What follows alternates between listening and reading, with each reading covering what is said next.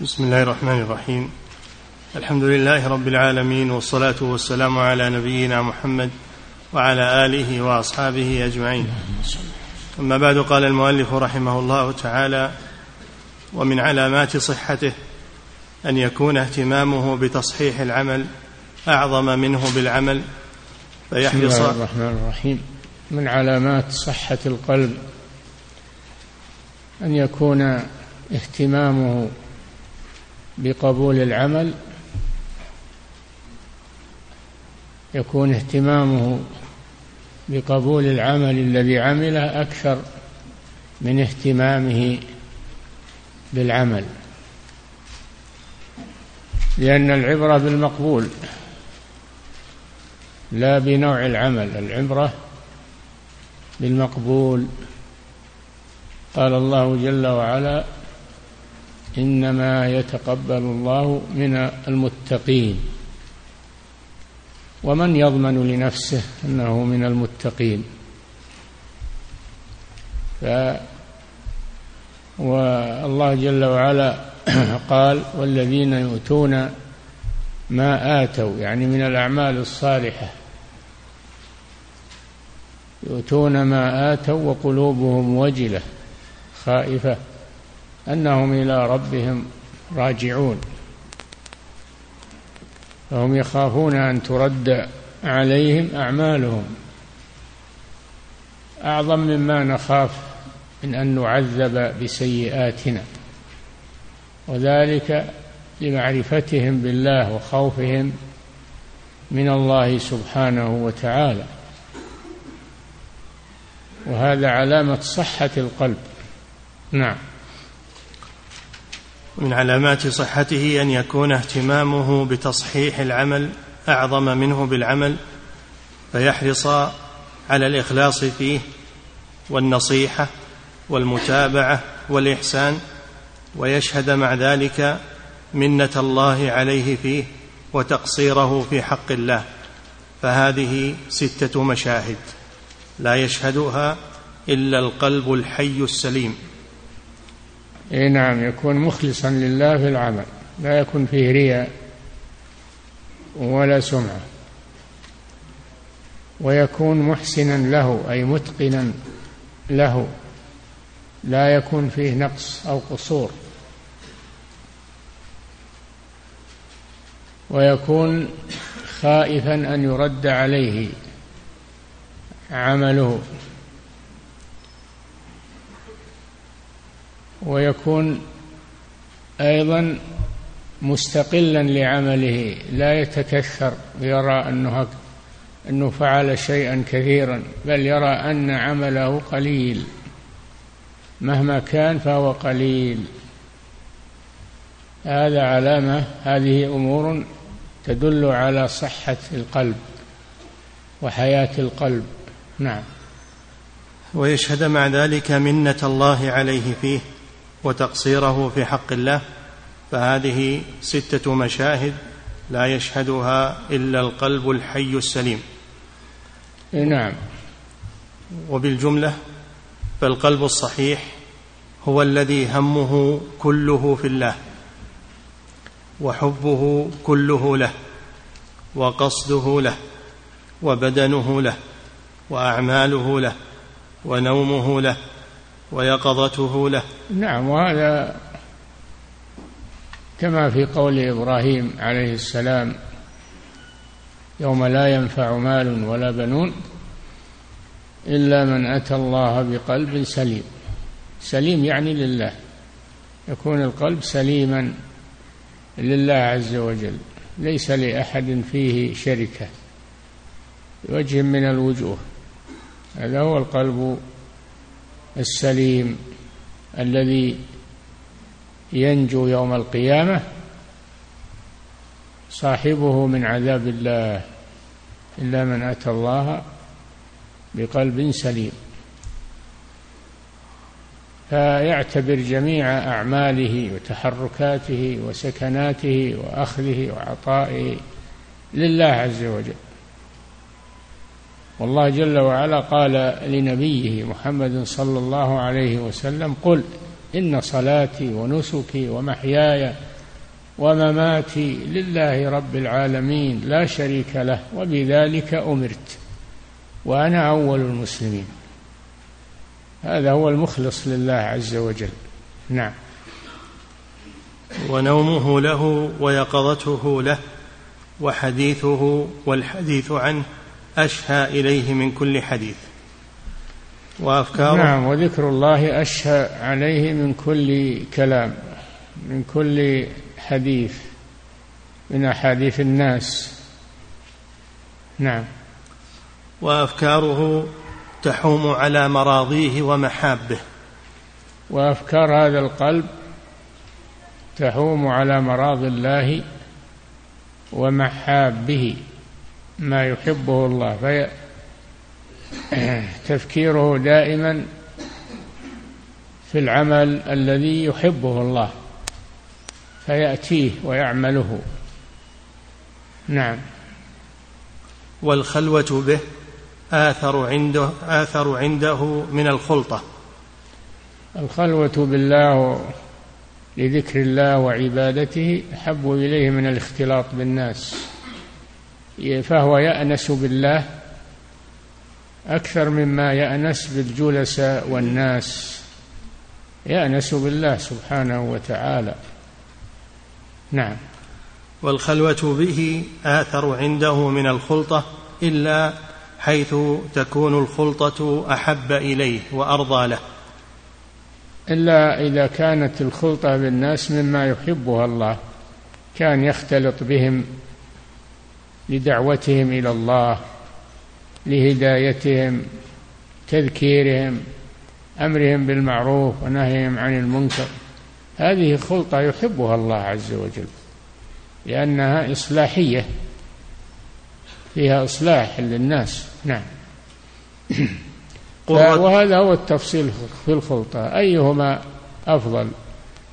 الانعزال عن الناس والاشتغال بعبادة الله أو الاختلاط بالناس يفصل في هذا فيقال إذا كان يترتب على الاختلاط بالناس مصالح دينية فالخلطة خير من العزلة. وإذا كان الاختلاط بالناس فيه شر وفيه فتنة وفيه فالاعتزال عنهم أحسن. نعم. قرة عينه به وطمأنينته وسكونه إليه.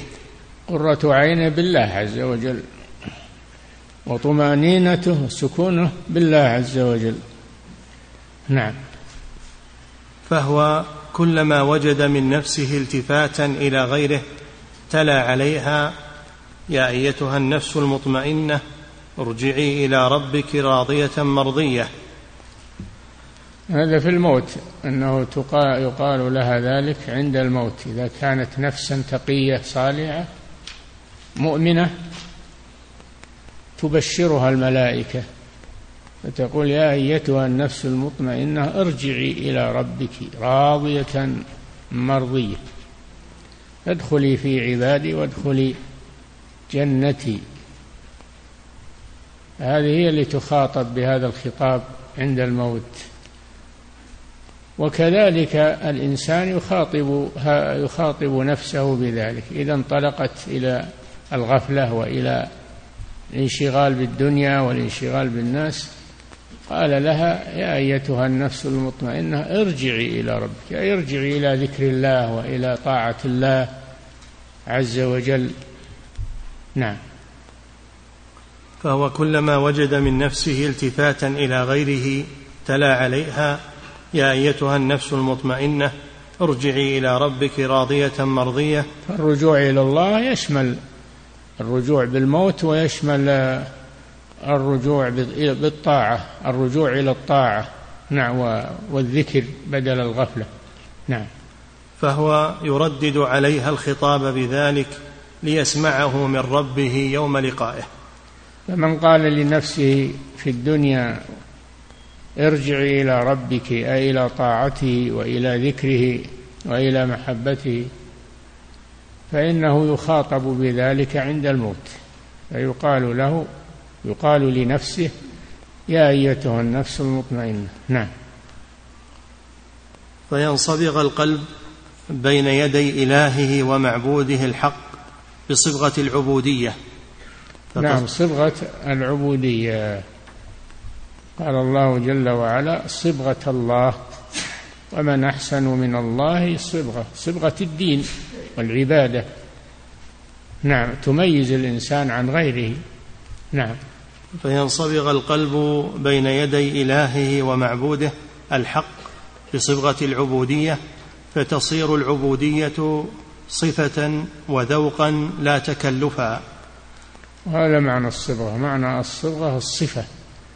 الصفة التي تتميز بها عن غيرها فنفس المؤمن والتصرفات المؤمن تتميز عن غيره من الغافلين.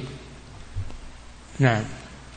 فتصير العبودية صفة وذوقا لا تكلفا فيأتي بها توددا وتحببا وتقربا كما يأتي المحب المتيم في محبة محبوبه بخدمته وقضاء أشغاله.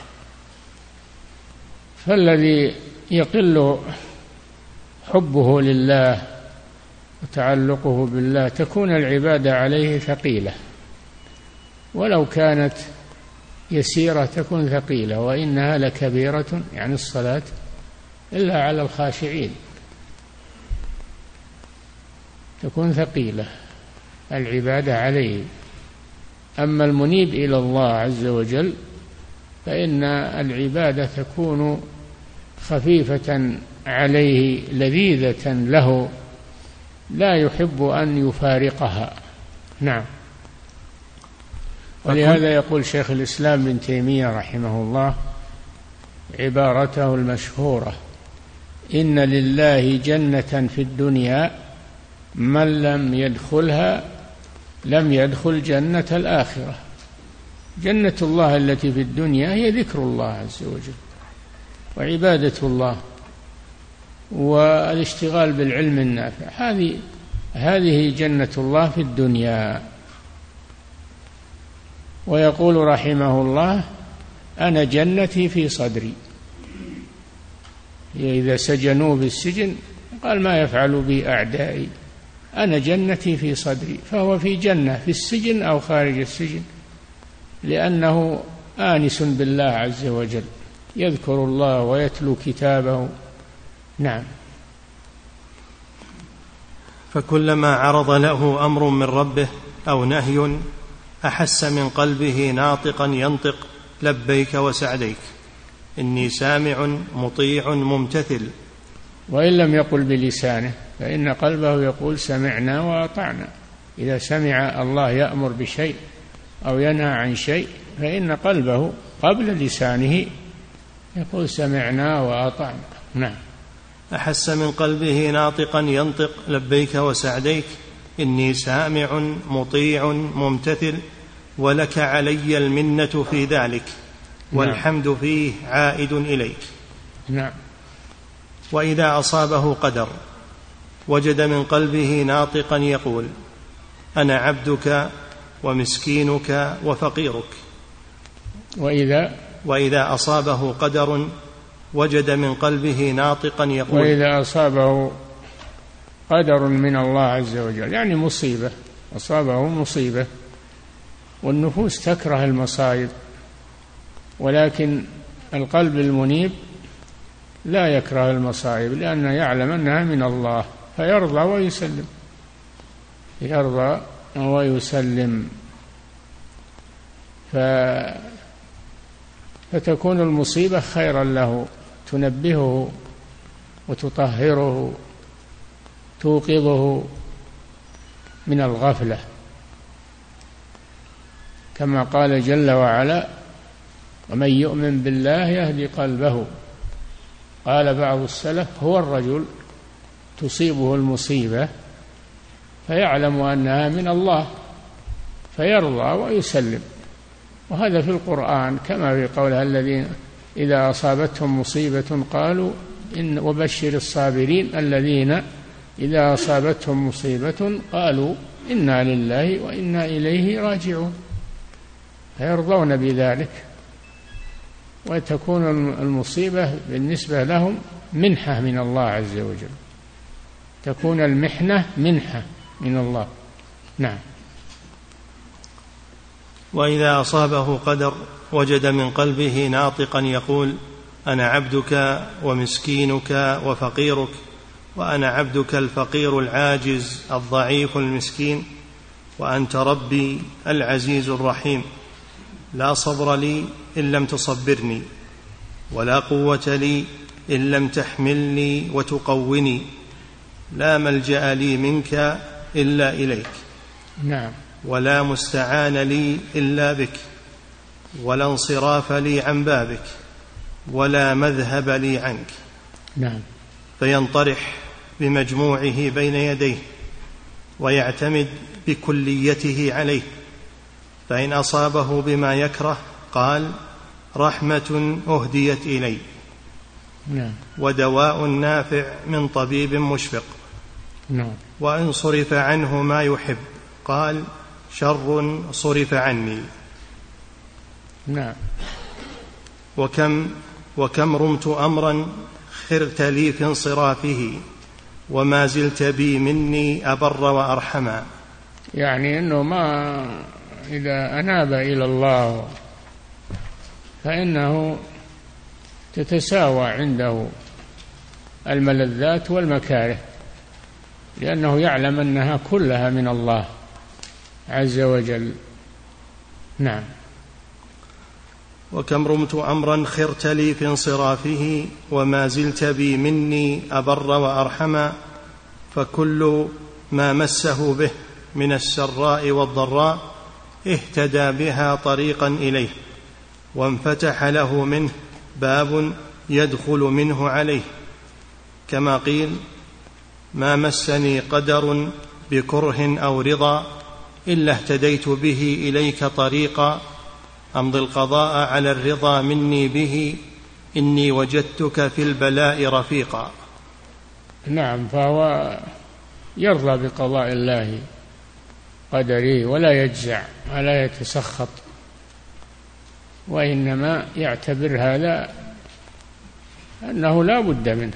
ما ما قدر عليك فلا بد أن يصيبك. وما قدر لك فلا بد أن تصيبه. هذا قضاء الله وقدره. ما لك محيد عنه. لكن كونك ترضى عند المصائب تؤجر على هذا. أما إذا لم ترضى وسخطت يجتمع عليك خسارتان. المصيبة وأنك حرمت الأجر إذا سخطت. بل حصلت على العقوبة من الله عز وجل.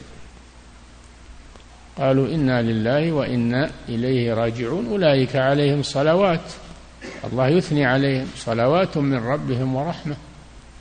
وأولئك هم المهتدون. فالمؤمن إذا أصابته ضراء صبر وإذا أصابته سراء شكر. أما الشقي فبالعكس إذا أصابته ضراء جزع وسخط. وإذا أصابته نعمة أشر وبطر وتكبر. نعم. فلله هاتيك القلوب ومن طوت عليه من الضمائر. نعم. وماذا اودعته من الكنوز والذخائر. ولله طيب أسرارها ولا سيما يوم تبلى السرائر. نعم هذا مدح لهذه القلوب. مدح لهذه القلوب. نعم. تبلى السرائر يعني تختبر تختبر آه، آه، القلوب يوم القيامة والصدور. نعم. سيبدو لها طيب ونور وبهجة وحسن ثناء يوم تبلى السرائر. نعم. تالله تالله لقد رفع لها علم عظيم فشمرت إليه.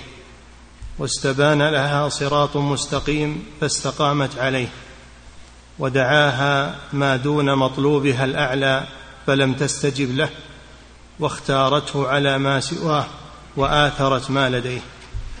نعم هذه القلوب المهتدية. نعم. الباب الحادي عشر. نعم. في علاج مرض القلب من استيلاء النفس عليه. اي نعم. علاج مرض القلب. القلب يمرض بالشهوات والشبهات والمعاصي.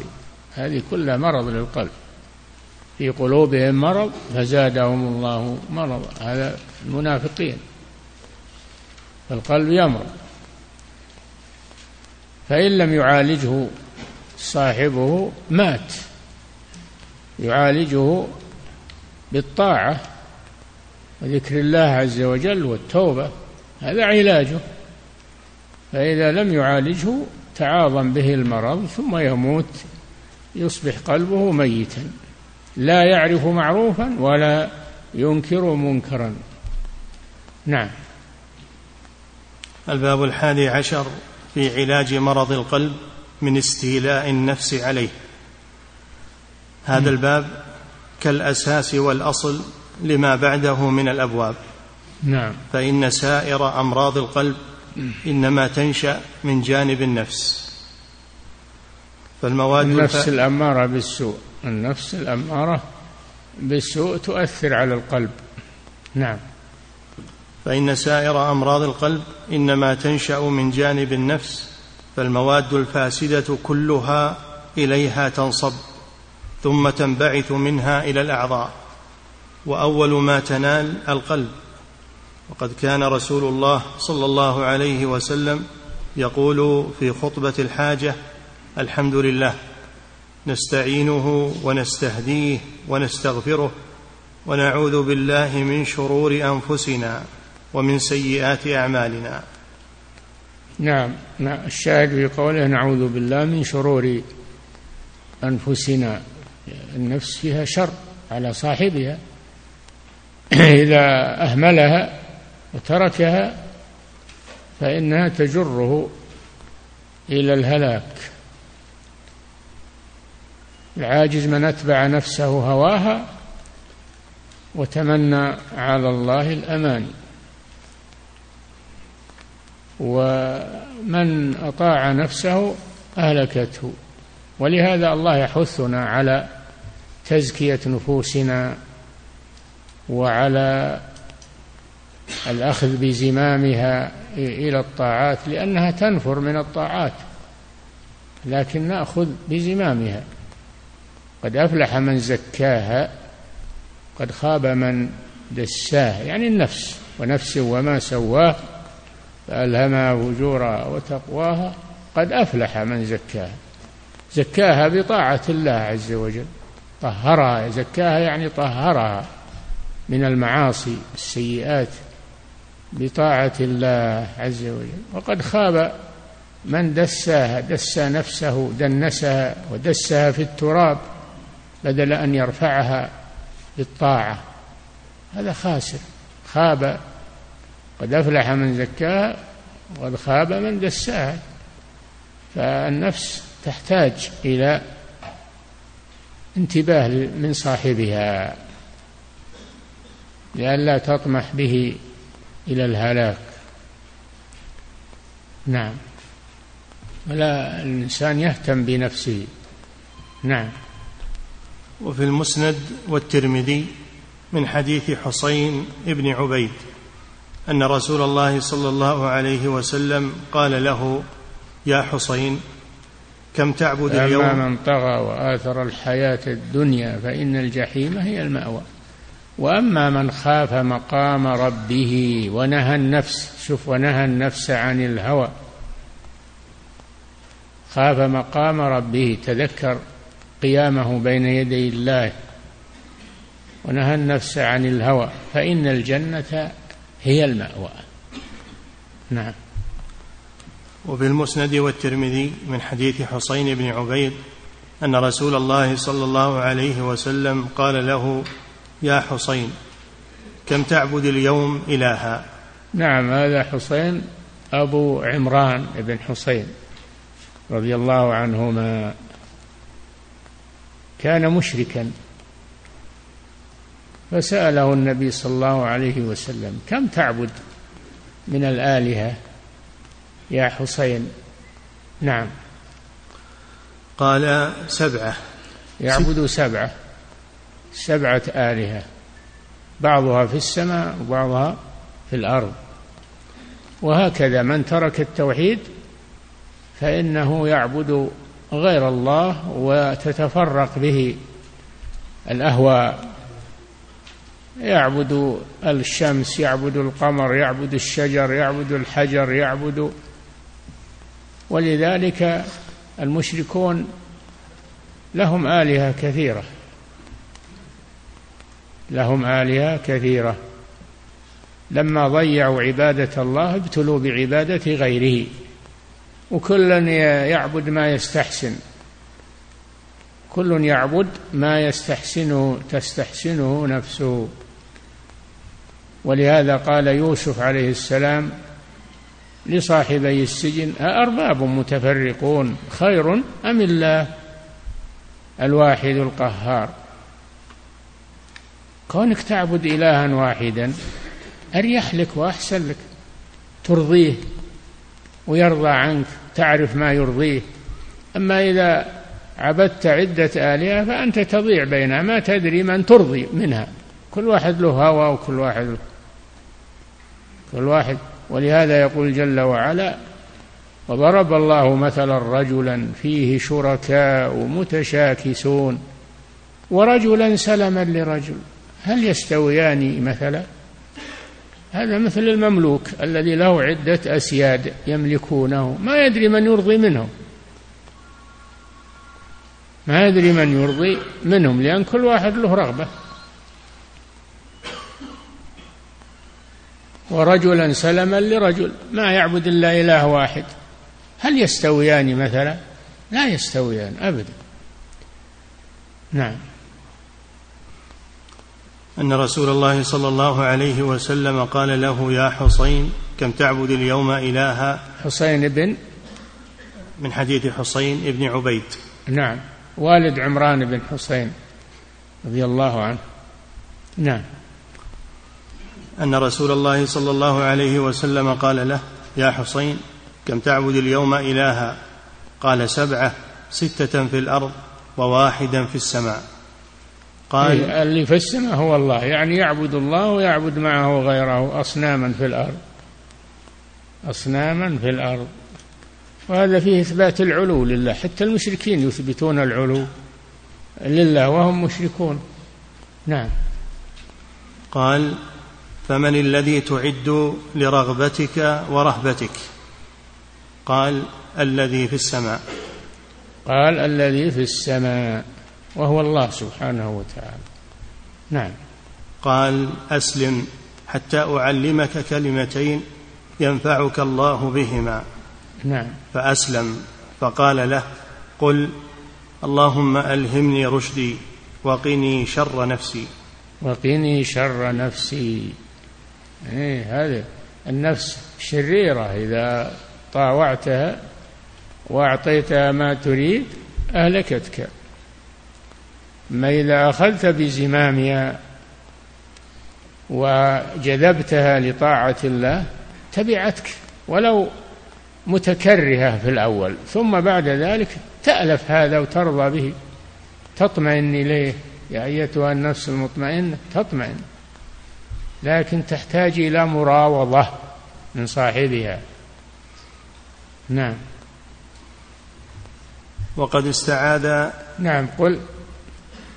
فقال قل اللهم قال أسلم حتى أعلمك كلمتين ينفعك الله بهما. فأسلم. يعني بدلها الآلهة الكثيرة أعطيك كلمتين علاج لك من هذا. فتقتصر على الإله الذي في السماء وهو الله سبحانه وتعالى. نعم. فأسلم فقال له قل اللهم ألهمني رشدي وقني شر نفسي. اي نعم هذه الكلمتين ألهمني رشدي يعني يسر لي الرشد. والرشد ضد الغي. الرشد ضد الغي. ألهمني رشدي. وقني شر نفسي هذه الكلمة الثانية. فمن ألهم رشده وكفي شر نفسه فقد فقد فاز ونجح. نعم. وقد استعاذ النبي صلى الله عليه وسلم من شرها عموما. نعوذ في خطبة الحاجة ونعوذ بالله من شرور أنفسنا. نعم. من شرها عموما ومن شر ما يتولد منها من الأعمال. نعم. ومن شر ما يترتب على ذلك من المكاره والعقوبات. وجمع بين الاستعاذة من شر النفس وسيئات الأعمال. نعوذ بالله من شرور أنفسنا وسيئات أعمالنا. نعم. وجمع بين الاستعاذة من شر النفس وسيئات الأعمال وفيه وجهان. أحدهما أنه من باب إضافة النوع إلى جنسه أي أعوذ بك من هذا النوع من الأعمال. نعم. والثاني أن المراد به عقوبات الأعمال التي تسوء صاحبها. فعلى الأول يكون قد استعاد من صفة النفس وعملها وعلى الثاني يكون قد استعاد من العقوبات وأسبابها. وكلاهما صحيح نعم. ويدخل العمل السيء في شر النفس. نعم. فهل المعنى ما يسوءني من جزاء عملي أو من عمل السيء وقد يترجح الأول. نعم. فإن الاستعادة من العمل السيء بعد وقوعه إنما هي استعادة من جزائه وموجبه.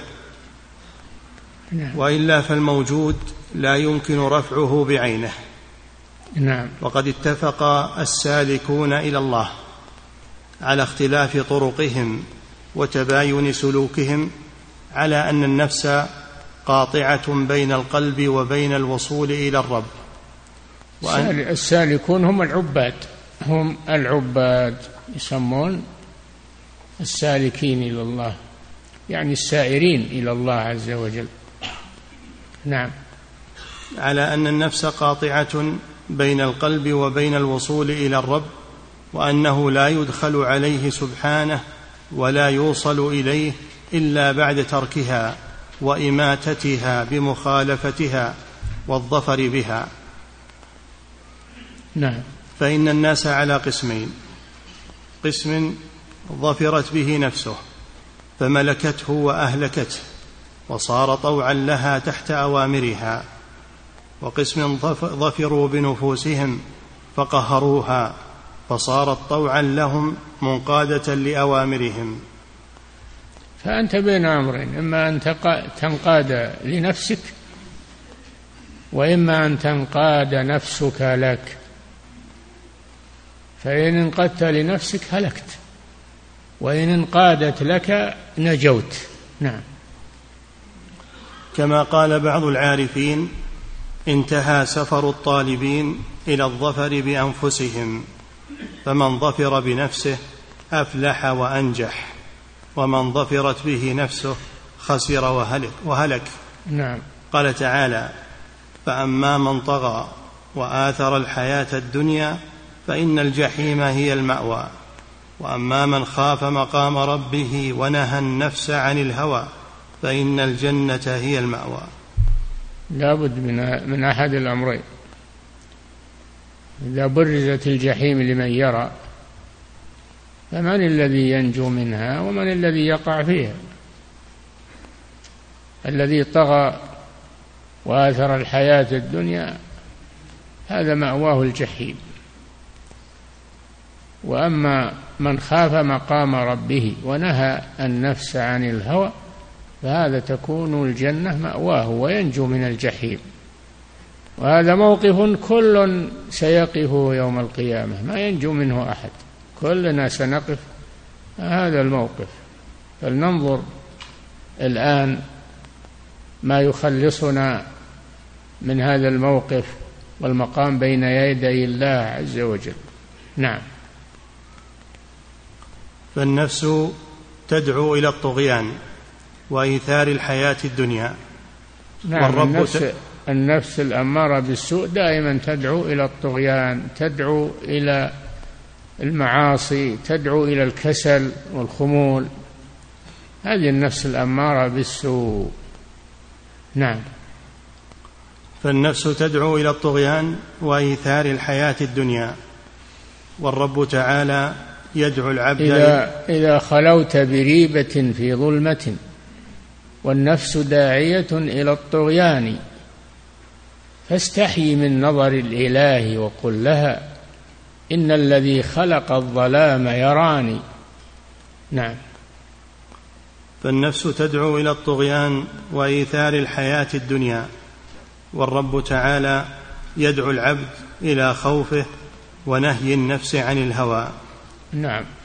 والقلب بين الداعيين يميل إلى هذا الداعي مرة وإلى هذا مرة وهذا موضع المحنة والابتلاء. نعم. وقد وصف, وقد وصف الله سبحانه النفس في القرآن بثلاث صفات. نعم. أمارة بالسوء لوامة مطمئنة. هذه صفات النفس في القرآن. نعم. وقد وصف الله سبحانه النفس في القرآن بثلاث صفات المطمئنة والأمارة بالسوء واللوامة. نعم. فاختلف الناس. هل النفس واحدة وهذه أوصاف لها؟ أم للعبد ثلاثة أنفس نفس مطمئنة ونفس لوامة ونفس أمارة؟ والأول قول الفقهاء والمتكلمين وجمهور أهل التفسير وقول محققي الصوفية والثاني قول كثير من أهل التصوف والتحقيق. أعد. فاختلف الناس نعم. هل, هل النفس واحدة وهذه أوصاف لها؟ النفس واحدة وهذه أوصاف لها. تارة تكون أمارة بالسوء وتارة تكون لوامة تارة تكون مطمئنة. هذا رأي. والرأي الثاني أنها ثلاث أنفس للإنسان. الإنسان له ثلاث أنفس. وسيبين الشيخ أيهما أرجح. نعم. فاختلف الناس هل النفس واحدة وهذه أوصاف لها أم للعبد ثلاثة أنفس نفس مطمئنة ونفس لوامة ونفس أمارة؟ والأول قول الفقهاء والمتكلمين وجمهور أهل التفسير وقول محقق الصوفية والثاني قول كثير من أهل التصوف. والتحقيق إنها أنفس متعددة نعم. والتحقيق أنه لا نزاع بين الفريقين. نعم. فإنها واحدة باعتبار ذاتها وثلاثة باعتبار صفاتها. أي نعم. فإذا اعتبرت بنفسها فهي واحدة وإن اعتبرت مع كل صفة دون الأخرى فهي متعددة. وما أظنهم يقولون إن لكل أحد ثلاث أنفس. كل نفس قائمة بذاتها. ما هنا أحد له ثلاث أنفس نفس واحدة. لكن لها ثلاث صفات. أمارة لوامة مطمئنة. نعم. وما أظنهم يقولون إن لكل أحد ثلاث أنفس كل نفس قائمة بذاتها مساوية للأخرى في الحد والحقيقة. وأنه إذا قبض العبد قبضت له ثلاثة أنفس كل واحدة مستقلة بنفسها. نعم. وحيث ذكر سبحانه النفس وأضافها إلى صاحبها فانما ذكرها بلفظ الإفراد وهكذا في سائر الأحاديث ولم يجئ في موضع واحد نفوسك. ونفوس لم, لم يقل الله نفوسكم قال أنفسكم. أنفسكم. فهي نفس واحدة لها ثلاث صفات. نعم. والملائكة عند الموت ما تقبض للإنسان ثلاث أنفس إنما تقبض نفسا واحدة. نعم. وحيث ذكر سبحانه النفس وأضافها إلى صاحبها فإنما ذكرها بلفظ الإفراد وهكذا في سائر الأحاديث. ولم يجئ في موضع واحد نفوسك نفوسه ولا أنفسك وأنفسه وإنما جاءت مجموعة عند إرادة العموم كقوله تعالى نعم إذا إذا أريد إنسان واحد فنفسه واحدة إذا أريد عدة أشخاص يقال لهم أنفس بعددهم أنفس بعددهم بعدد الأشخاص نعم أنفسهم. آه، يقال أنفسهم. يعني عدد من الناس. ما هو واحد ما جاء في القرآن أنفس أنفسك أبدا. إنما أنفسهم أنفسكم وهكذا. نعم. وإنما جاءت مجموعة عند إرادة العموم كقوله تعالى وإذا النفوس زوجت. عموم النفوس بالنسبة لأصحابها. فنفسي ونفسك ونفس فلان ونفس هذه أنفس. لكن بالنسبة لكل واحد هو هي نفس واحدة. نعم. أو عند إضافتها إلى الجمع كقوله صلى الله عليه وسلم إنما أنفسنا بيد الله. إيه لأنهم جماعة كل واحد له نفس. نعم. ولو كانت في الإنسان ثلاثة أنفس لجاءت مجموعة إذا أضيفت إليه ولو في موضع واحد. ولا جاء أنفسك ما جاء أنفسك أبدا في القرآن والسنة ولا في كلام العرب. نعم. فالنفس إذا سكنت إلى الله واطمأنت بذكره وأنابت إليه واشتاق واشتاقت إلى لقائه وأنست وأنست بقربه فهي فهي مطمئنة. وهي التي يقال النفس, النفس تكون أمارة بالسوء. هذا في أول الأمر. يعني الأصل فيها أنها أمارة بالسوء. فإذا دخلها الإيمان ولو كان ضعيفا صارت لوامة. تفعل السوء أو يفعل صاحبها السوء ثم تلومه على ما فعل تحثه على التوبة منه. فاللوامة أحسن من أحسن من التي قبله من الأمارة. اللوامة أحسن من من الأمارة بالسوء لأنها توبخ صاحبها حينما يقع منه معصية. وإن كانت هي التي سولت له في الأول لكن تتراجع بسبب الإيمان الذي فيها. وتلوم صاحبها. فإذا وصلت إلى الدرجة العليا صارت مطمئنة. زال, زال عنها الأمر بالسوء وزال عنها اللوم وصارت مطمئنة. نعم. فأعلاها المطمئنة وأرداها وأسفلها الأمارة بالسوء. نعم. فهي مطمئنة وهي التي يقال لها عند الموافاة. يا أيتها النفس المطمئنة. عند الوفاة ها؟ نعم الموافاة والوفاة نعم. وهي التي يقال لها عند الوفاة. يا أيتها النفس المطمئنة ارجعي إلى ربك راضية مرضية. قال ابن عباس يا أيتها النفس المطمئنة يقول المصدقة. نعم. وقال قتادة هو المؤمن. اطمأنت نفسه إلى ما وعد الله. وقال آه نعم. نعم. وقال الحسن المطمئنة بما قال الله والمصدقة بما قال. نعم. وقال مجاهد هي المنيبة المخبتة التي أيقنت أن الله ربها وضربت جأشا لأمره وطاعته وأيقنت بلقائه. نعم أقوال متعددة لكن معناها واحد. اختلاف المفسرين اختلاف تنوع ما هو اختلاف تضاد. هذه الأقوال ليست متضادة وإنما هي متنوعة. نعم. وحقيقة الطمأنينة السكون والاستقرار. المطمئنة يعني التي فيها طمأنينة. والطمأنينة السكون والاستقرار. نعم. فهي التي قد سكنت إلى ربها وطاعته وأمره وذكره ولم تسكن إلى سواه فقد اطمأنت إلى محبته وعبوديته وذكره. ولا تريد سواه ما تريد سواه.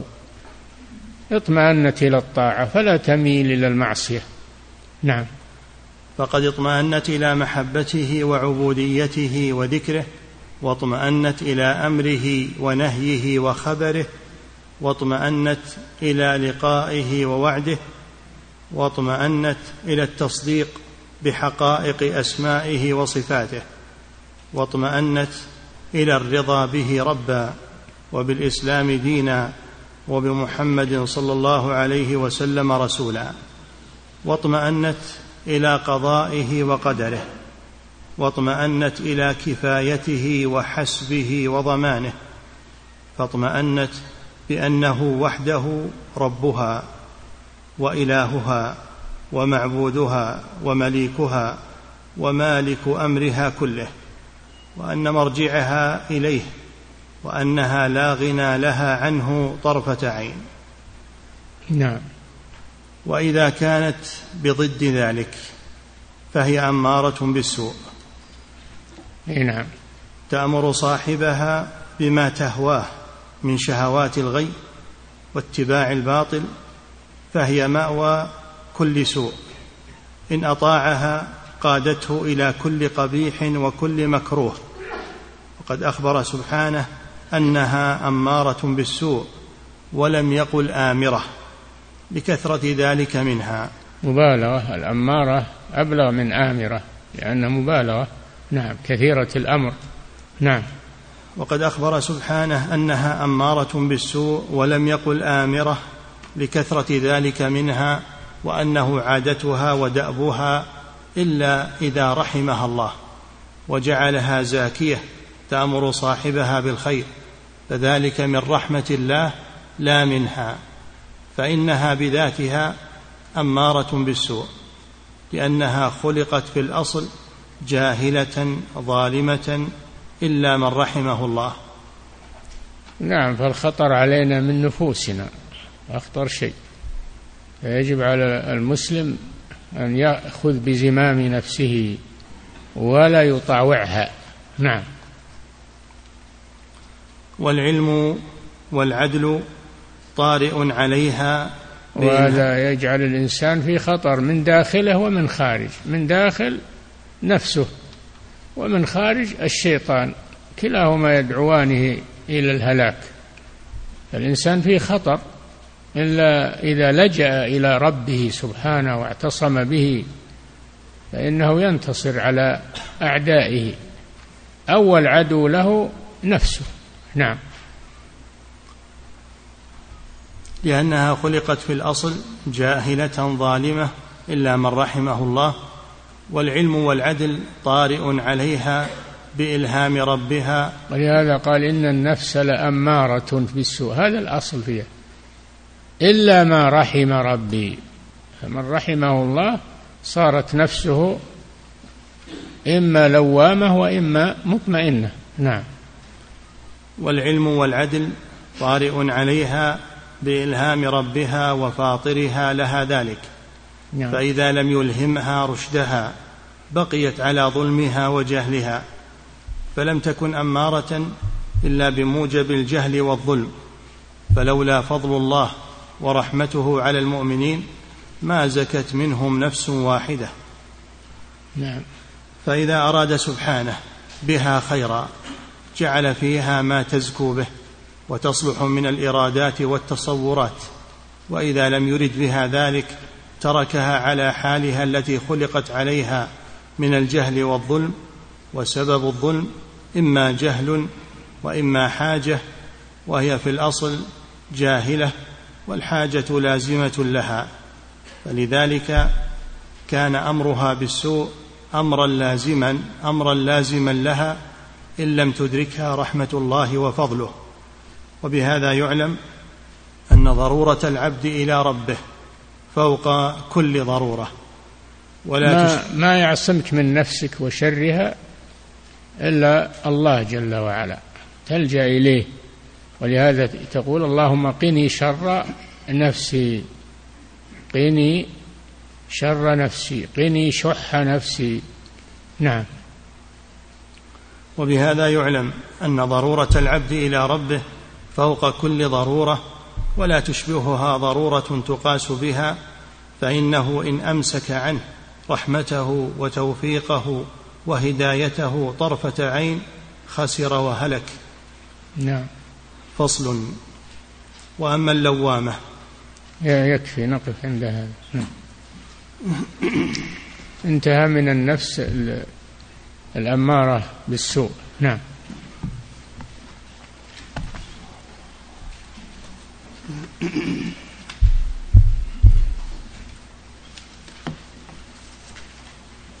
فضيلة الشيخ وفقكم الله.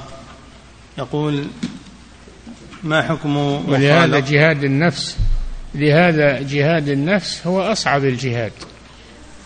أصعب الجهاد جهاد النفس. فمن نصره الله على نفسه سهلت عليه أنواع الجهاد الأخرى. نعم. فضيلة الشيخ وفقكم الله. يقول ما حكم مخالطة أهل الأهواء والبدع؟ وهل يؤثر ذلك على القلب السليم؟ نعم. لا تخالطهم إلا إذا كان عندك استعداد للدعوة إلى الله وهداية يعني محاولة هدايتهم إلى الحق. خالطهم. أما إذا كنت ما تستطيع هذا أو لا تعرف تدعو كيف تدعوهم وليس عندك علم أبتعد عنهم لأنهم يؤثرون عليك بلا شك. المرء من جليسه كما هو المثل المرء من جليسه. نعم. فضيلة الشيخ وفقكم الله يقول هل ورد عن بعض السلف أنه كان يقول لنفسه إذا رأى منها قصورا يا أيتها النفس المطمئنة أرجعي إلى ربك راضية مرضية فهل يكون هذا مشروعا؟ ما يخاطب نفسه يخاطب الله جل وعلا.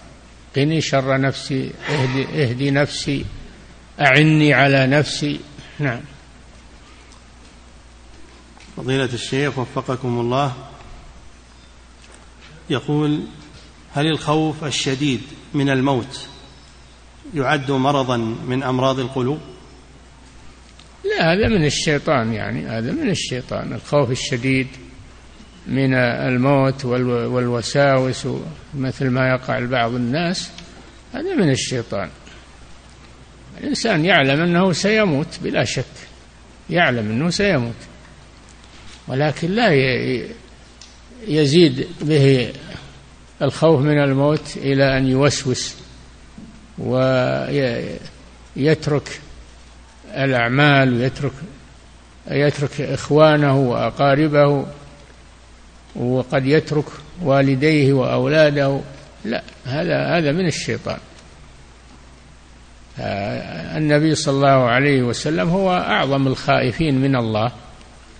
ومع هذا له زوجات وأيضا هو مطمئن النفس مرتاح البال. وهو يعلم أنه سيموت عليه الصلاة والسلام. نعم. فضيلة الشيخ وفقكم الله. إذا أحسست بالخوف الشديد من الموت فاستعذ بالله من الشيطان لأن هذا وسواس. نعم. فضيلة الشيخ وفقكم الله. يقول ذكرتم حفظكم الله أن السرائر تختبر. يقول فما هو الاختبار بعد موتها ثم بعثها؟ هذا يوم القيامة يظهر تظهر السرائر التي في الصدور.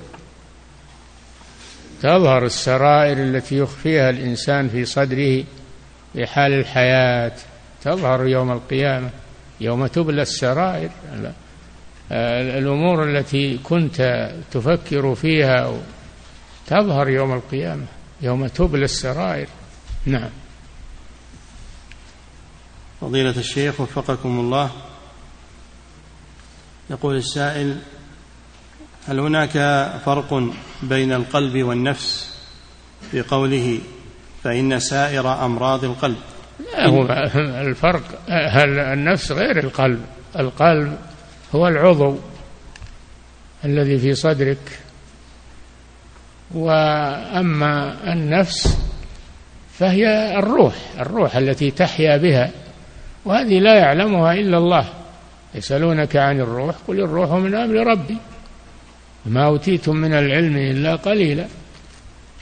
فما أحد يدري ما هي كيفية هذه الروح أبدا ما أحد يعرف هذا. ما أحد يعرف الروح حقيقة الروح إلا الله سبحانه وتعالى. في فرق بين النفس والقلب والروح والقلب.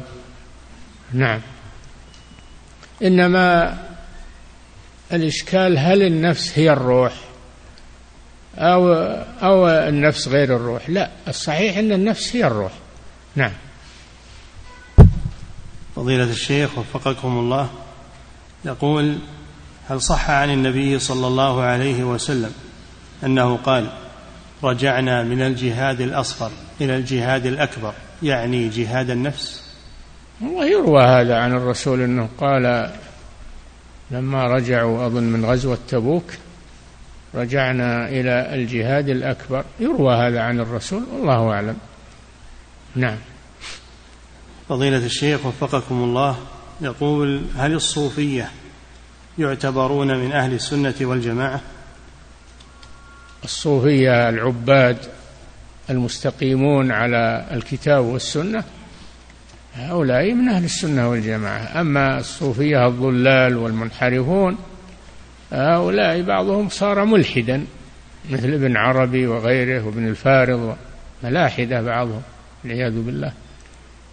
لكن أولهم والمعتدلون منهم هؤلاء من أهل السنة والجماعة مثل الفضيل بن عياض مثل إبراهيم بن أدهم مثل ملتزمون بالكتاب والسنة وإنما تميزوا بكثرة العبادة لله عز وجل. بشر الحافي هؤلاء معتدلون. نعم. فضيلة الشيخ وفقكم الله. يقول السائل ألاحظ أن كثيرا من الخطباء والوعاظ لا يبتدئون أو لا يلتفتون إلى خطبة الحاجة والبداءة بها.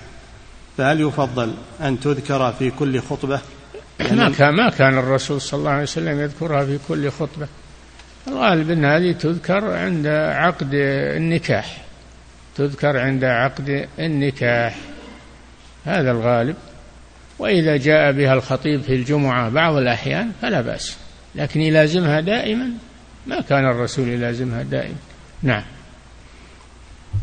فضيلة الشيخ وفقكم الله يقول ما الأسباب التي تعين العبد على تزكية نفسه مع كثرة ما يدنس النفوس من الفتن والصوارف في هذا الزمن. هو هذا مثل ما ذكرت في السؤال إنك تتجنب الفتن والصوارف وتستعين بالله وتصبر على مفارقة هذه الفتن وهذه الصوارف. والله يعينك. نعم.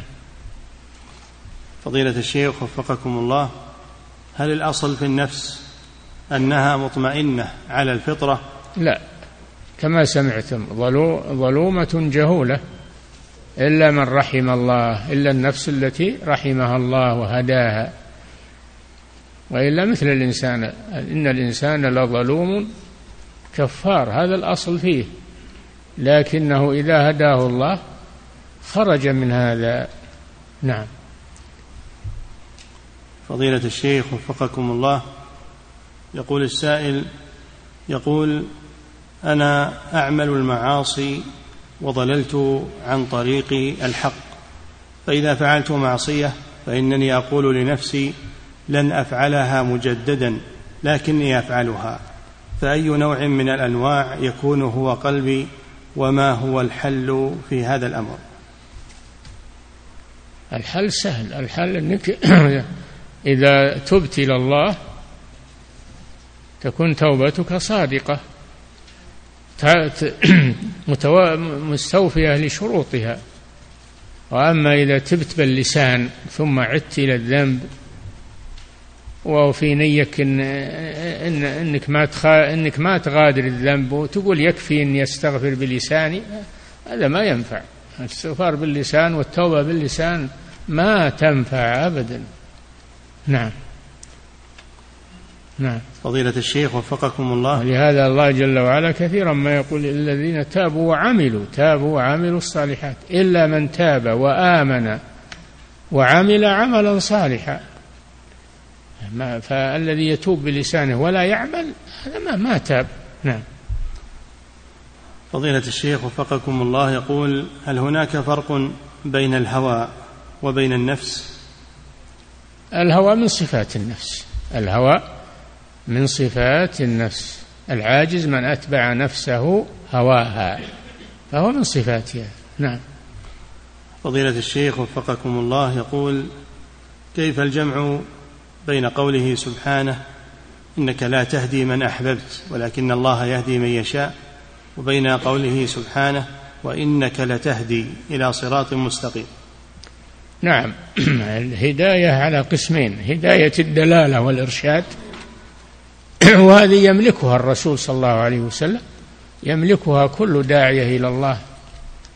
هداية الدلالة والإرشاد والبيان. وأما هداية القلب فهذه لا يملكها إلا الله. إنك لا تهدي من أحببت لا تهدي القلوب هذه بيد الله سبحانه. ولكن أنت تهدي بالبيان والدعوة والإرشاد كما قال جل وعلا وأما ثمود فهديناهم. فهديناهم. فاستحبوا العمى على الهدى يعني دللناهم على الحق ولم يقبلوه. نعم. فضيلة الشيخ وفقكم الله يقول ورد في الحديث عن النبي صلى الله عليه وسلم كل مولود يولد على الفطرة. قد أشكل علي الجمع بينه وبين ما ذكره ابن القيم بأن الأصل في النفس أنها أمارة بالسوء. الفطرة هي الدين دين الإسلام هو الفطرة. هو الفطرة. كما قال سبحانه وتعالى آه كما قال سبحانه وتعالى فطرة الله. التي فطر الناس عليها ذلك الدين القيم.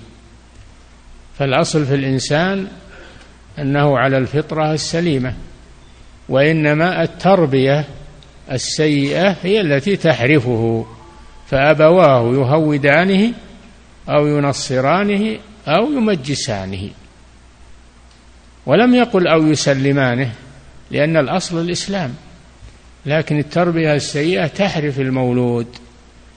تحرفه عن الإسلام.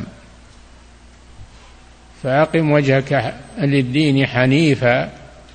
فطرة الله التي فطر الناس عليها لا تبديل لخلق الله. ذلك الدين القيم. فالفطرة هي الدين القيم والإسلام. هذا الأصل في في في المولود. هذا الأصل في المولود. ولكن إذا ربي تربية سليمة بقيت فطرته وتنمت وزادت وإذا ربي تربية سيئة انحرفت فطرته وفسدت. نعم.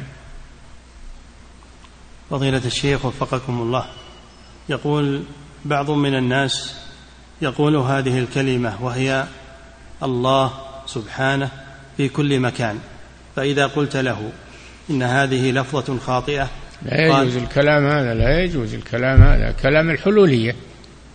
هذا كلام الحلولية. أما لو قال الله معبود في كل مكان نعم الله معبود في كل مكان. أو قال علم الله في كل مكان هذا صحيح. أما أن أن الله في بذاته في كل مكان هذا كفر. هذا مذهب الحلولية والعياذ بالله. الله في السماء جل وعلا.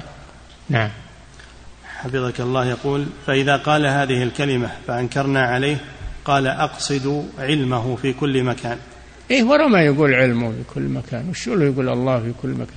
في فرق بين الله وبين العلم. نعم. فضيلة الشيخ وفقكم الله.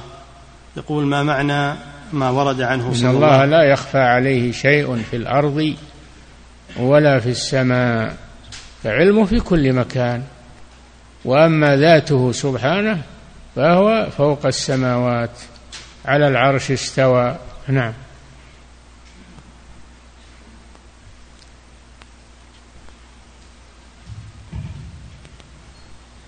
الله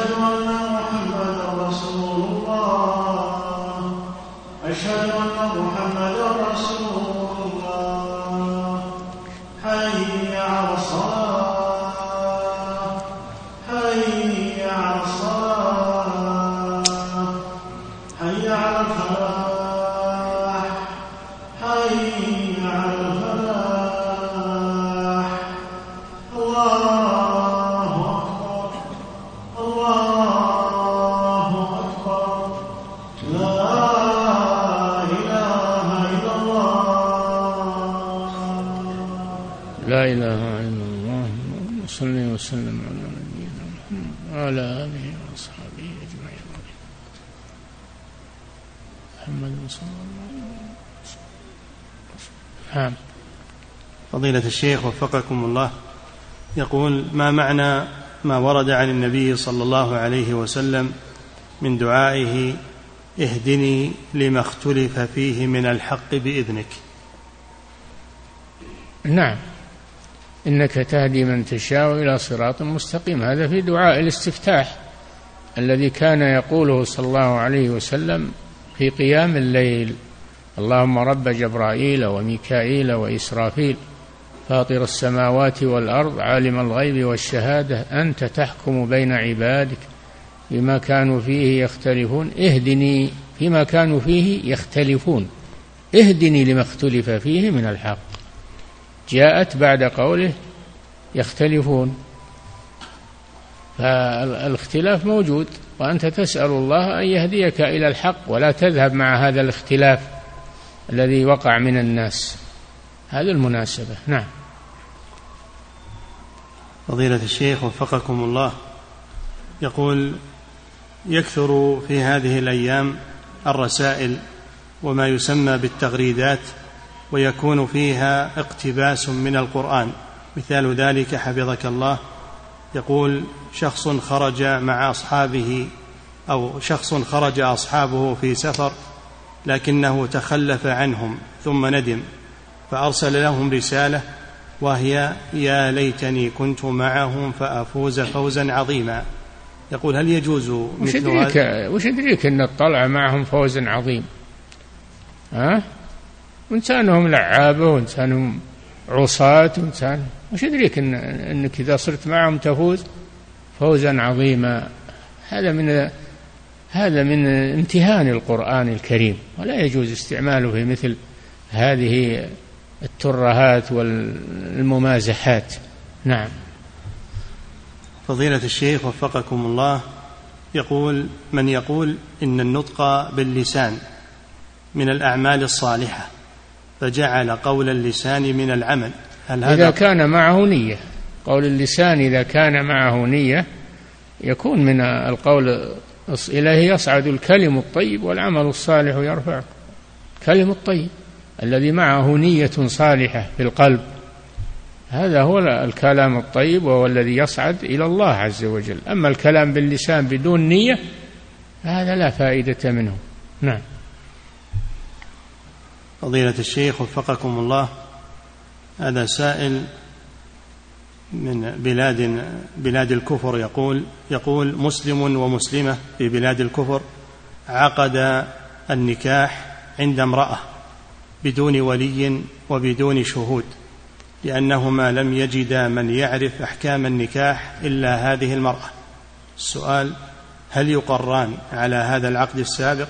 هذا يعرض على المحكمة الشرعية يذهبان إلى المحكمة الشرعية والمحكمة تنظر في العقود. نحن ما نتعرض للعقود هذه تبع المحاكم. ولكن في البلاد الكافرة ما تخلو بلاد من مركز إسلامي. ما ولا من جاليات إسلامية. ما تخلو. فلو ذهب إلى المركز الإسلامي وعقد عند رئيس المركز يكون العقد صحيحا. لأن رئيس المركز في بلاد الكفر يكون بمنزلة ولي الأمر في بلاد المسلمين. نائب عنه. نعم. فضيلة الشيخ وفقكم الله. يقول السائل ذكرتم حفظكم الله البارحة أنه يشترط لتكفير الشخص أن يحكم القاضي بذلك. أي نعم المعين يعني. المعين لا يحكم عليه إلا بحكم القاضي أنه مرتد طبق عليه أحكام الردة. أما كل يكفر الثاني ويكفر الآخر لا فوضى التكفير نعم. ويقول حفظك الله فهل الأمر كذلك باشتراط حكم القاضي بالنسبة لتبديع الشخص وتفسيقه؟ ما يحتاج إلى قاضي هذا. مسألة المبتدع من من عمل بدعة أو, أو دعا إليها فهو مبتدع. ما حاجة إلى حكم القاضي. إنما حكم القاضي عليه بالخروج من الإسلام ووجوب قتله بحد الردة وإلى آخره أحكام الردة المعروفة. نعم.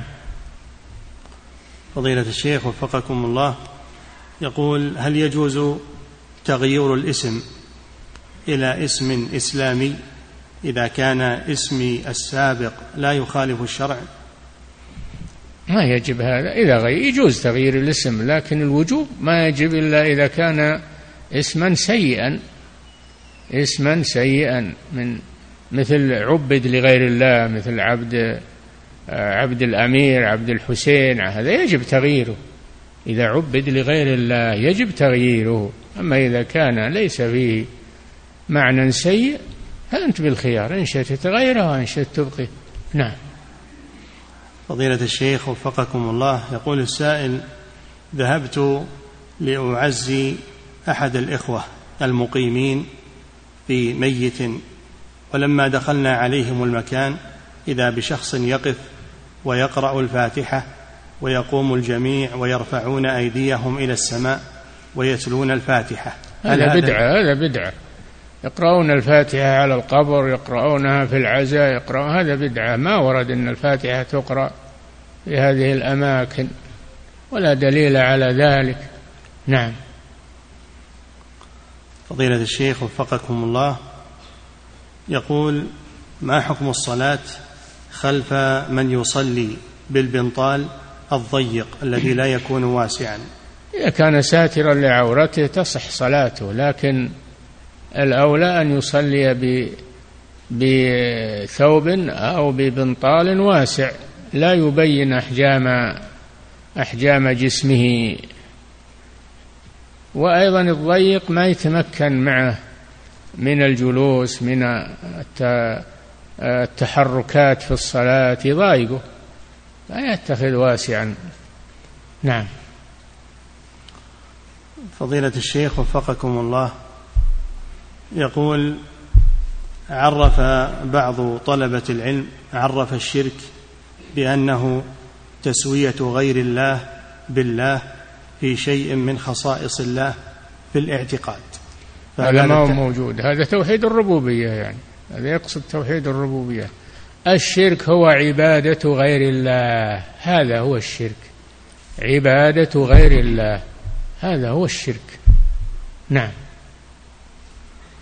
فضيلة الشيخ وفقكم الله. يقول السائل والدي إمام مسجد منذ أكثر من ثلاثين عاما ولا زال هو إمام للمسجد وهذا المسجد يقع في منطقة استراحات ومزارع خارج المدينة. يقول كبر سنه الآن وعمره أكبر من ثمانين عاما والسجود قد صعب عليه ويكلفه ولا يصلي معه في الغالب إلا عماله. سؤال هل يجوز له أن يستخدم الكرسي للسجود فقط ويكون إماما؟ لا لا ما يجوز. ما يجوز هذا لأنه عاجز عن ركن من أركان الصلاة وهو السجود على الأرض. فلا يصلي إماما بالناس. لا تصح خلف عاجز عن ركن ذكر الفقهاء هذا عاجز عن ركن من أركان الصلاة. نعم. فيجعل واحد يصلي بهم يستطيع يسجد على الأرض. نعم. فضيلة الشيخ وفقكم الله. يقول السائل هل الانصراف أو هل انصراف الإمام إلى المأمومين بعد السلام يعد أمرا واجبا أم يجوز له أن يبقى على وضعه مستقبلا القبلة؟ خلاف السنة. إذا بقي متوجه إلى القبلة ولم ينصرف هذا خلاف السنة. ولا أحد مسلم يرضى أنه يخالف سنة الرسول صلى الله عليه وسلم. الرسول كان ينصرف بوجهه الشريف إلى أصحابه. هذه سنة نبوية. كيف يخالفها؟ نعم. فضيلة الشيخ وفقكم الله يقول السائل أقرضت شخصا مبلغ مليون أو أقرضت شخصا مبلغ اثنين مليون ليرة سورية. ونظرا للظروف السياسية الآن تدنت القيمة الشرائية لهذه العملة بنسبة كبيرة. وهو يريد أن يدفع لي المال بالقيمة الشراء الحالية. هل هذا جائز؟ إما أن تقبلها وإما أن تذهب إلى المحكمة. إما أن تقبلها للقيمة الشرائية أو أن تذهب إلى القاضي يفصل بينكما. أما أنا فلا أفصل بينكم. نعم. فضيلة الشيخ وفقكم الله يقول هل طلبي الحصول على معدل عال في الجامعة يعد من الرياء وهل السعي في طلب العلم لأجل حصول الشهادة يعد أيضا من الرياء والسمعة يا إخوان اطلبوا العلم اطلبوا العلم واتركوا عنا الوساوس. أنا أقصد كذا أنا أقصد كذا. اطلبوا العلم العلم خير. قد تكون في الأول تطلبه لغرض دنيوي ثم ينقلب إلى أن يكون هاديا إلى الحق وإلى الدين. العلم مبارك. يقول بعض السلف طلبنا العلم للدنيا فأبى إلا أن يكون للدين. نعم اطلبوا العلم لا تزادوا به بهالوساوس هذه. نعم. فضيلة الشيخ وفقكم الله. يقول هل ورد شيء عن شيخ الإسلام ابن تيمية رحمه الله في قوم اجتمعوا على معصية؟ أنه يجب أن ينكر كل واحد منهم على صاحبه. والله ما أدري ما شفته ما شفت الكلام هذا. نعم. فضيلة الشيخ وفقكم الله يقول لي ابنة عمرها ست سنوات كيف أبدأ بتعليمها الدين والعقيدة وتعليم الصلاة؟ ما بعد ميزت ما بعد إذا بلغت سبع مروا أولادكم بالصلاة لسبع. إذا بلغت سبع بلغت سن التمييز. نعم. فضيلة الشيخ وفقكم الله يقول السائل هل يجوز لي الإقامة في بلدي المسلم مع انتشار الشرك والمعاصي بشكل واسع ومع قدرتي على الهجرة إلى هذه البلاد المباركة بلاد التوحيد؟ ما في شك إذا قدرت على الهجرة فهي واجبة عليك ولا يجوز لك الإقامة في بلاد المشركين. تكون من الذين قال الله فيهم ألم تر إلى الذين توفاهم الملائكة ظالمي أنفسهم؟ قالوا فيما كنتم؟ قالوا كنا مستضعفين في الأرض. قالوا ألم تكن أرض الله واسعة فتهاجروا فيها؟ فأولئك مأواهم جهنم وساءت مصيرا إلا المستضعفين. إلا المستضعفين. ما يقدرون على الهجرة. أما اللي يقدر على الهجرة تجب عليه الهجرة من بلاد الكفر إلى بلاد الإسلام. من يهاجر في سبيل الله يجد في الأرض مراغما كثيرا وسعة. ومن يخرج من بيته مهاجرا إلى الله ورسوله ثم يدركه الموت فقد وقع أجره على الله. نعم. فضيلة الشيخ وفقكم الله يقول السائل هل يلزم لإمام المسجد إذا أراد أن يعلم المصلين أمور دينهم هل يلزم أن يكون عنده تزكية من العلماء تجيز له ذلك؟ ما في شك هذا هو الانضباط. هذا ما كلني يعلم الناس وهو ما يدري. قد يكون ما عنده معرفة. فالتزكية هذه إثبات لأنه أهل للتعليم. نعم. انتهى الله تعالى